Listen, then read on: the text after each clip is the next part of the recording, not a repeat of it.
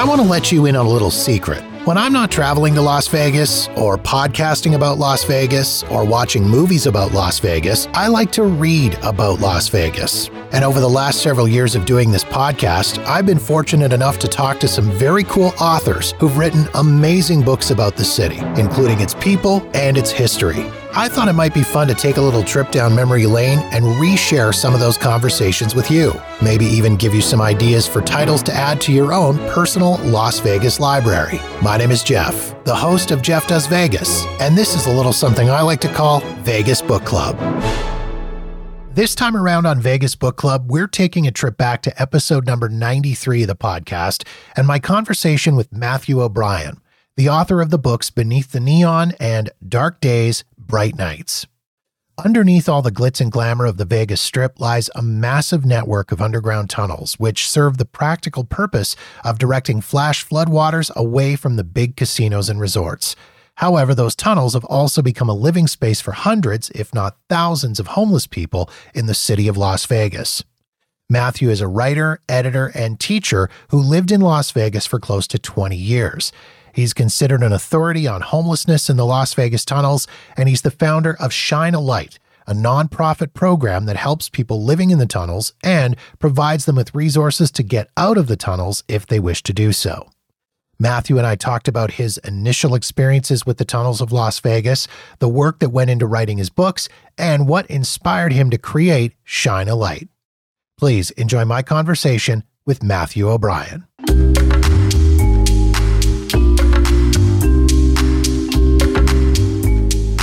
I was born in Washington, D C, and um, when my father got a teaching job at Georgia Tech in Atlanta, the family moved down there when I was three, around three years old.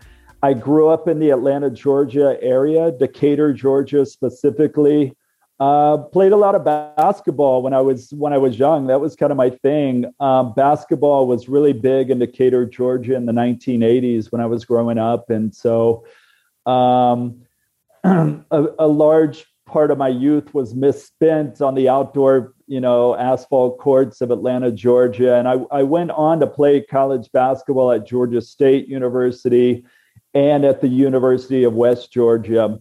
When I was at West Georgia, I got a history degree. I thought maybe I would go into coaching basketball and I could teach history at the high school level while coaching.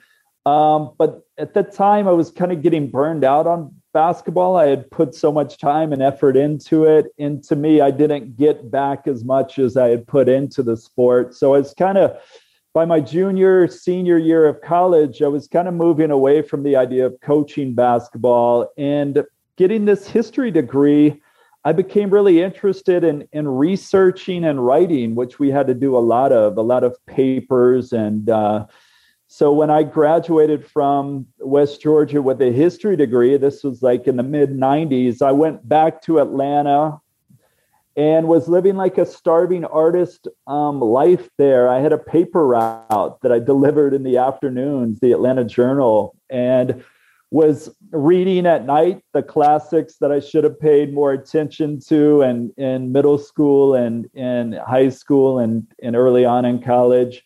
And in the mornings, I was writing short stories, attempting short novels, getting feedback from my, my father, who was an English professor.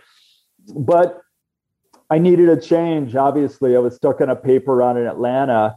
And that that is when I decided, somewhat out of the blue, to move to Las Vegas, Nevada. This was nineteen ninety-seven. Vegas was becoming more of the public dialogue. It was growing, it kind of expanding. I think the movie Swingers had come out around that time, Vegas, Baby Vegas. And I was, you know, I was doing some sports betting in Atlanta with illegally with a bookie. And I had not seen much of the West or Southwest growing up in the South. And of course, as I said, I wanted to write. So I, I kind of blindly moved out to Las Vegas with my roommate. Neither one of us had even been to the city. We didn't know anyone out there. And, you know, we figured we'd give it, I was going to give it six months to a year to see how it went. And, uh, you know, it, it kind of, kind of went from there. So let's talk a little bit about the the tunnels of Las Vegas, as they're often referred to. Um, people maybe have heard urban legends. They've heard stories of these these tunnels that run under the city of Las Vegas. Um, you yourself have become quite intimately knowledgeable of these tunnels over the last few years. Can you give us a little bit of background about the tunnels under the city of Las Vegas and what got you interested in the tunnels in the first place? Yeah, well, I'm going to fill in the gap. I had taken us up to Vegas, and, and when I moved to Vegas, I, I did, you know, start writing quite a bit out there. And, and one of the publications I was freelancing for was called Las Vegas City Life, an alt-weekly paper out there. I freelanced for them. They went on staff around around the year two thousand. And when I was managing editor at Las Vegas City Life, when when I heard about a murderer who had evaded the police by using the underground flood channels of Las Vegas. And so that gave me the idea to kind of maybe follow this guy's trail down in these tunnels to see what was down there. And that's when I started kind of reading up on and researching and actually exploring the tunnels. And, and it was kind of around this time and beyond where, you know, I reached out to the regional uh, flood control district in Clark County and started learning about how many miles of tunnels there were in the valley and why they were there, what their purpose was. So now I believe you have about six hundred miles of flood channels in Las Vegas, uh, almost half of which are underground. These are only for when it rains. They don't, they're not used for sewage or for anything else. When it rains, we get heavy floods in Las Vegas. And these tunnels here are there basically to protect the casinos and their property and not to interfere with tourism too much, or, or at least that's why they were built initially. But as you probably know, Vegas is a very dry city most of the year. You know, the, these these tunnels are not are not wet. And so what you have are, are people moving from outside being homeless where it's hot or it's cold or it's windy or you're harassed by the police or business owners to, as I discovered when I started researching this on my own, to, to living down in these underground flood channels permanently. And so then what was your first experience going down into the tunnels then? I mean, it had to have been mildly terrifying in that you don't really a hundred percent know what you're walking into down there. When I was editor of City Life and I read about this murderer who would use the underground flood channels, I reached out to a freelancer, a guy named Josh Ellis, to see, he was kind of a renegade, uh, Hunter S. Thompson type freelance, first person perspective writer, to see if he had e- any interest in exploring these. And, and he did. And I followed up with him a few weeks later, and he told me that he had walked one of these tunnels with a photographer friend, and it was wet, even though it wasn't raining out, and there were crawfish, and he looked up in the manholes, and there were spider webs, and, and some of the manholes had clothing and possessions hanging Um, down from them. And they didn't encounter anyone in this tunnel, but it was enough for me to say, well, when are you going to go into another one? And Josh didn't have a car at the time, so I offered to pick him up that weekend to drive him around to a few tunnels. And of course, I ended up kind of going in with him, and, and we started working on the story together at that point. But uh, I mean, it's terrifying, especially then.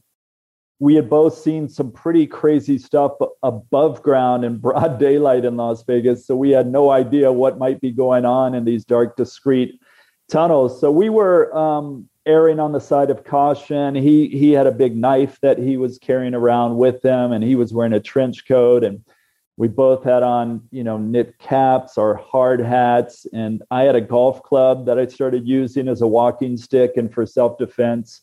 And uh, we, w- we were not expecting to find people down in these tunnels. That was not public knowledge at the time. Uh, a few police officers may have known that. Some people in the homeless population knew people were living down there. But Josh and I were expecting maybe to find some cool graffiti, some weird debris that had washed in there.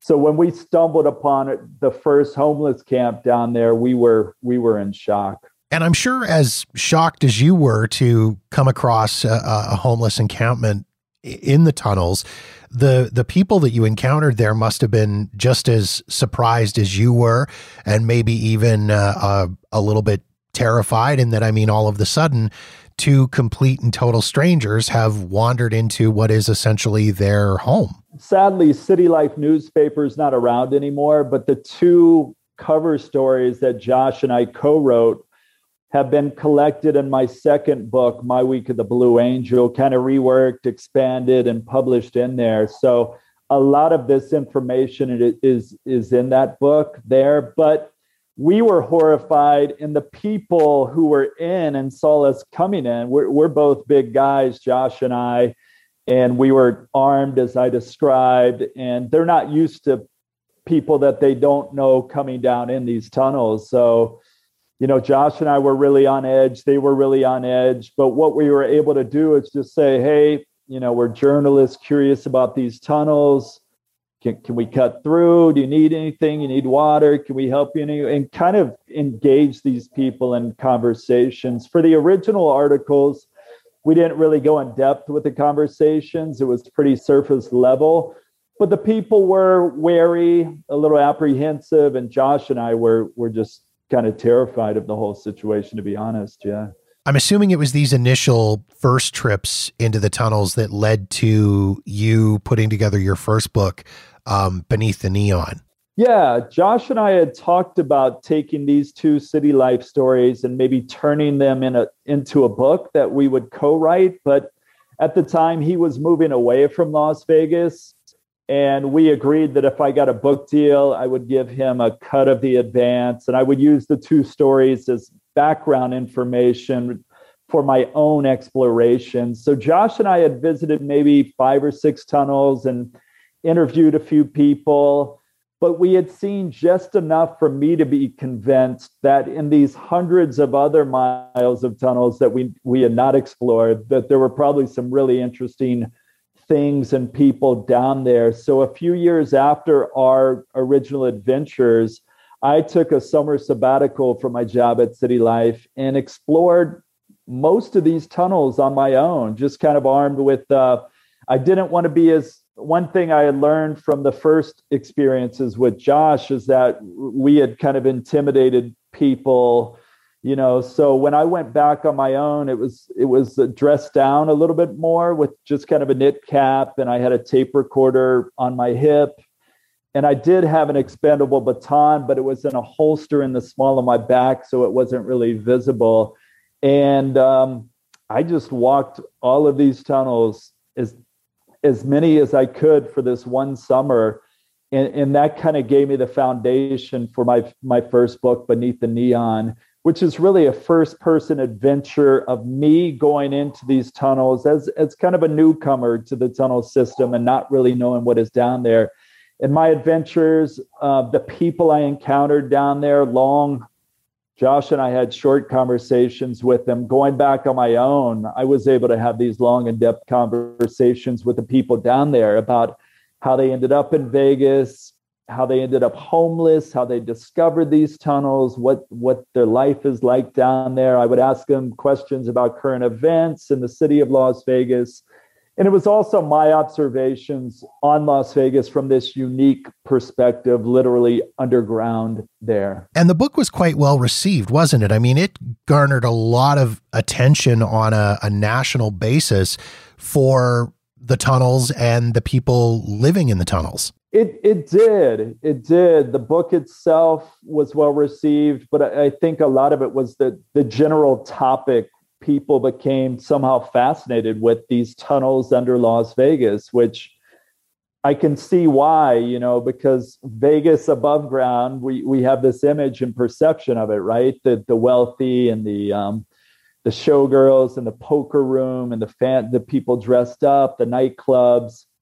So much color, so much life, so much hope in some ways. And then right beneath these casinos, in many cases, you have this dark and gray underworld where people are just surviving. They're living off the scraps. They're living off the excess of the city. And, you know, it, it, it was tough for me to fathom kind of, okay, I'm right beneath, for instance, Caesar's Palace. I know what's up there. I know what's going on. But down in this tunnel, speaking to this Vietnam veteran that's addicted to heroin now, you know, and, and only me and him and no light and no sound, you know, it's, it, it, was, it was tough to kind of comprehend that.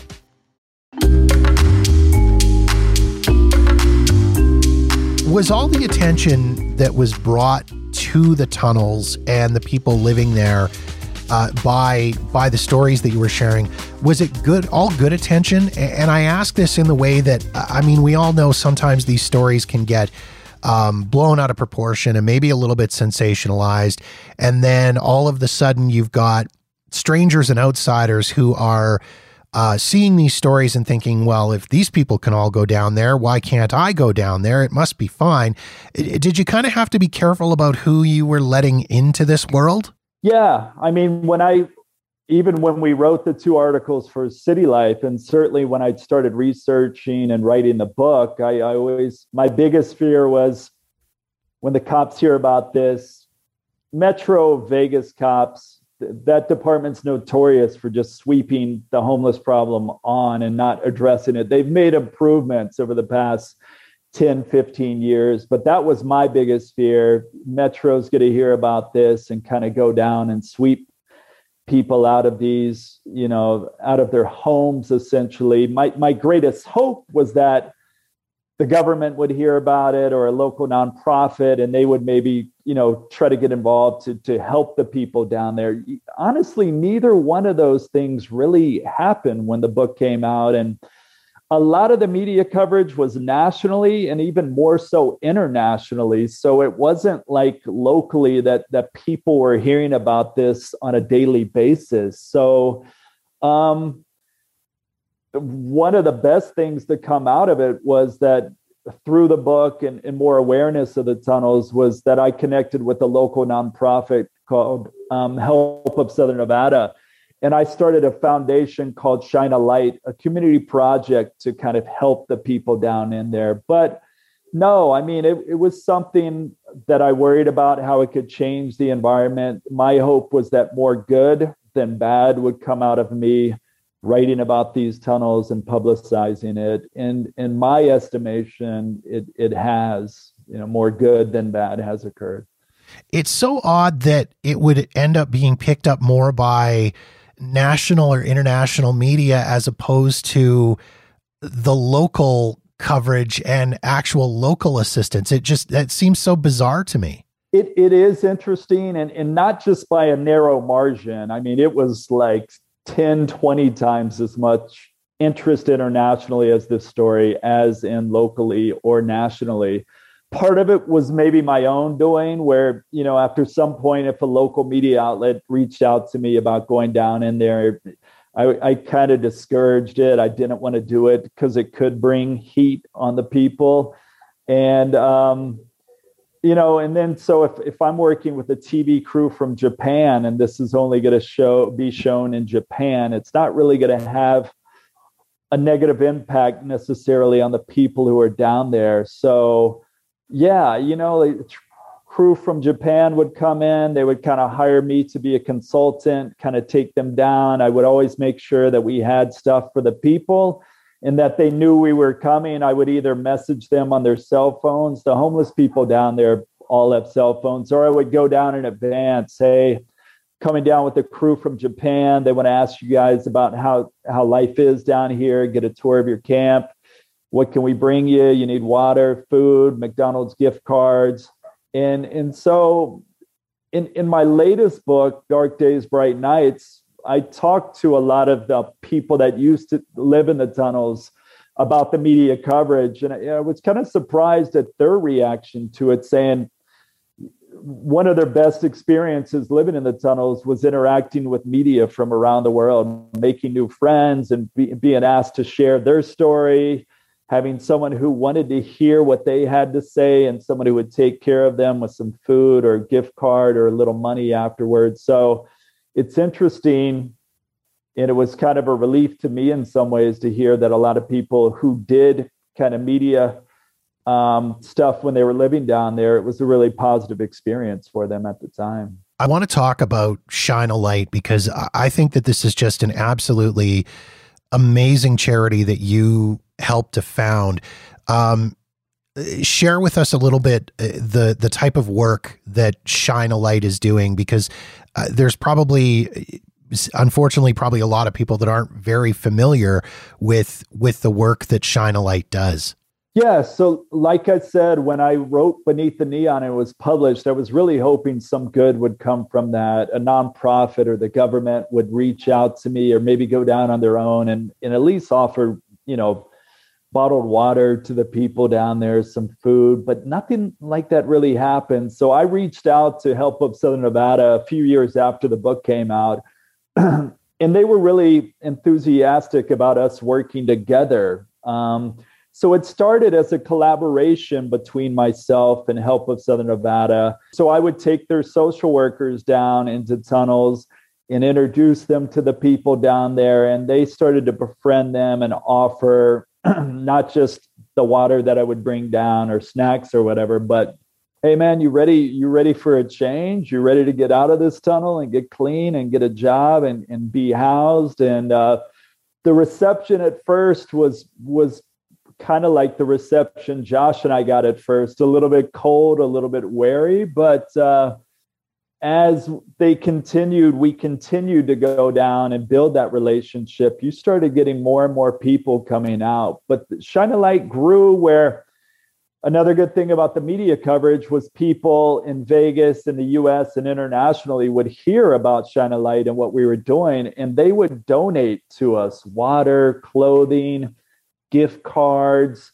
And so I kind of became a middleman between anyone who wanted to help the people in the tunnels and the people who were actually down there, where they would send me stuff and I would go down, hand it out, give it out, talk to people, befriend them. So it, it kind of was run out of my closet in my home, me as the point person, with anyone else who wanted to get involved, they would. But after twenty years in Vegas, I decided to move to Central America to teach down here. And I wanted to keep Shine a Light going, but it had to be with someone I could trust and feel that they could do a good job with it. And for my book, Dark Days, Bright Nights, that came out about a year ago, I had interviewed a guy named Paul Votrino, who had lived in the tunnels for a few years, got clean, and was now working at Freedom House, a nonprofit, as a social worker. And Paul and I, you know, we had a good interview for my book and a good conversation. And I, and one day I said, Paul, do you have any interest in taking on this Shine a Light program for me and, and running it? And he had never really thought about that. He had lived in the tunnels and was a social worker helping people above ground. But the idea of him going back down in these tunnels, I think, was probably a little bit complicated, a little bit intimidating for him. But he liked the idea. And I started taking Paul down into these tunnels. And he got really comfortable with the idea of being back down there and, and giving back to this population he had once been a part of. So four years later, after passing off the program to Paul and Freedom House, it is just it just keeps growing and growing, because they can offer direct help from themselves. They don't have to collaborate with other people to help the residents of the tunnels. So it's turned into a thing where it's kind of run now by people who used to live in the tunnels and are now clean and doing really well and want to give back to that population. I um I follow Shine a Light on Facebook, and I have to say it's always kind of heartwarming. Um, usually either Sunday or Monday, they'll share uh, new photos and new posts from the that weekend of going down into the tunnels and and talking to people and helping people, whether it's um, handing out food or water or hygiene products or clothing or or whatever it is they're doing. It's always great to see that, and it, it's always amazing to read the stories of people who have made that decision to come up out of the tunnels and um, start their, their life outside the tunnels again. It it really is um, it really is heartwarming, and it's it's amazing to see. Yeah, I think in one of the posts recently, they in the past year alone, I think they had housed like seventy or eighty people out of the tunnels, you know, where when I was doing it on my own and having to collaborate with others, we had some some success housing people, but those kind of numbers were just not realistic at the time. Um, so, yeah, they typically they go down at least once a week on the weekends with with a group. I, I like to kind of work on my own or with, the, you know, maybe a few volunteers. This is interesting. The people who used to live in the tunnels, they like getting the whole community involved and kind of taking them down in there, where I was a little bit wary about who, even though I did a lot of media down there, I didn't just, you know, people would email me and you ask me about the tunnels or when I go down. And I would usually say, no, it's, you know, it's, it's, it's best that, that you don't go down in there. But Shine a Light now, they, they take communities, um, the volunteers, and go down there with them. And so it just keeps growing and growing. Let's talk about your your most recent book, Dark Days, Bright Nights. I've been reading this book for the last little while now, and what I've kind of felt in reading it is it's it's almost a it's a hopeful book, because you're you're reading the stories of these people uh, that lived in the tunnels and how they got there, but it it feels hopeful, I guess, because you kind of know what the outcome is and that these are folks that have made their way out of the tunnels. I'm glad to hear that, because one of my fears, and I've heard this from, from certain readers, is that my goal with this book is to give the, the real, raw, unfiltered stories of life in the tunnels of Vegas from people who lived it and who got out through Shine a Light or Help of Southern Nevada or U S Vets or on their own. And the stories are, they're hard to hear, some of them, you know, but I, I wanted to not just talk about life in the tunnels, but go all the way back to how do people who are homeless, you know, how did they grow up? What was their family life like? What was their education? Is there something in their youth that led them to ending up on the streets and in the tunnels of Las Vegas? And some of the stories, for instance, a woman named Cindy, she shared a story of her young brother who she was babysitting, falling off his bunk bed when he was like two years old, breaking his neck and dying. And this was in a traumatic event in her life that she was never able to kind of cope with. And, and that was kind of a root cause of her becoming homeless and, and drug addicted at some point. So the I'm glad to hear you say these stories are hopeful, because they start out, a lot of them, pretty bleak, but eventually, you know, we do show in the book that people can change. People who are homeless can get out of that situation if they want to and turn around their lives. It's not easy. It's challenging. But I wanted that ray of light to to clearly shine through in that in that book, along with the real raw stories that are in there. I actually really appreciated that you took it back as far as you did in this book, in the profiles of the people that you covered. And, and you actually kind of touch on this in, in the book, in that when the media tends to cover the homeless population, and if they're interviewing somebody from that population, they will ask them, how did you end up homeless? And they kind of give it the standard ten second treatment and then move on. You don't really go deep into their stories. You did that in this book. And, and I mean, there's also, I think, a, a preconceived notion maybe about members of the homeless population and, and their levels of intelligence or levels of education. But the people that you profiled in your book, there are some very highly educated people there. There are some people who held some very high level, high paying positions in, in their employment and in their work. And so I think it was it, it, the way you presented it and was incredible. And I think it's very important that that information was presented here. Yeah, and I, I wasn't trying to deliver any message personally, any any political message or or advocate for one thing or another. I was trying to present these stories in a raw, unfiltered way for people to kind of make their own judgments about homelessness and, and what are its causes and, and what it's like, the homeless life, and how you can get out of that situation. And I just thought the stories that some of these people shared were so incredibly powerful. And, it, and as you're pointing out, it's they're not all from broken families or, or, you know, high school dropouts or what, you know, it's, it's, it's something of a variety, their, their backgrounds. I know in reading the book, it's kind of forced me to sort of take a step back and, um, step into my own brain and kind of, um, reassess my own notions and opinions about the homeless population. So I, I would imagine, and that's just from, from reading a book, I would imagine that for yourself, having been involved with this population and being involved in this project for the amount of time that you have, you've probably learned a few things about yourself and, and, uh, and about this whole situation. What would you say is kind of the biggest takeaway for you? Well, as I had said in the book, and you had mentioned earlier, a lot of coverage of homeless is homelessness in the moment, that person as they're homeless or maybe just as they're getting housed. And I had a lot of curiosity because a lot of my coverage was like that too. I, I wanted to go back and kind of learn more about this. And of course, I had written about the homeless for many years as a journalist and for my first two books. Um, But one thing that stood out to me is trauma. I had mentioned Cindy and her young brother, you know, being killed while she while she was babysitting him, and her trauma with that and trying to cope with that the rest of her life.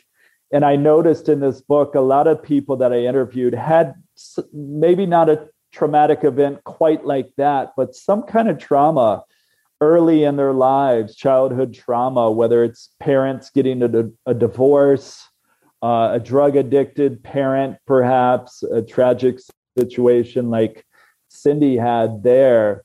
Um, so that led me to do more research on kind of childhood traumas and, and their connection to addiction and homelessness, which I write a, about a little bit in the book, and which is really clear in the stories that the people tell in, in the book. But That that was one of the main takeaways for me.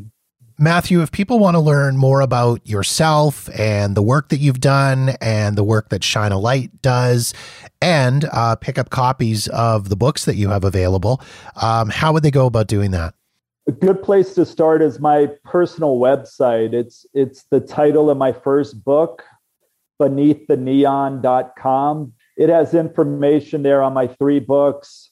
And um, on Shine a Light, a lot of information on Shine a Light and how you can get involved in that project is as well. Excellent stuff. Matthew, thank you once again for taking time to jump on and chat with me here. I really do appreciate it, and uh, really appreciate the work that you've done in, in helping out this segment of Las Vegas's population and some very vulnerable people who really do need the help, and, and hopefully... Um, other people will uh, follow your lead and uh, and jump in and help out as well. Thank you. Thank you. Thank you. Thanks, Jeff. I appreciate it. Enjoy the conversation.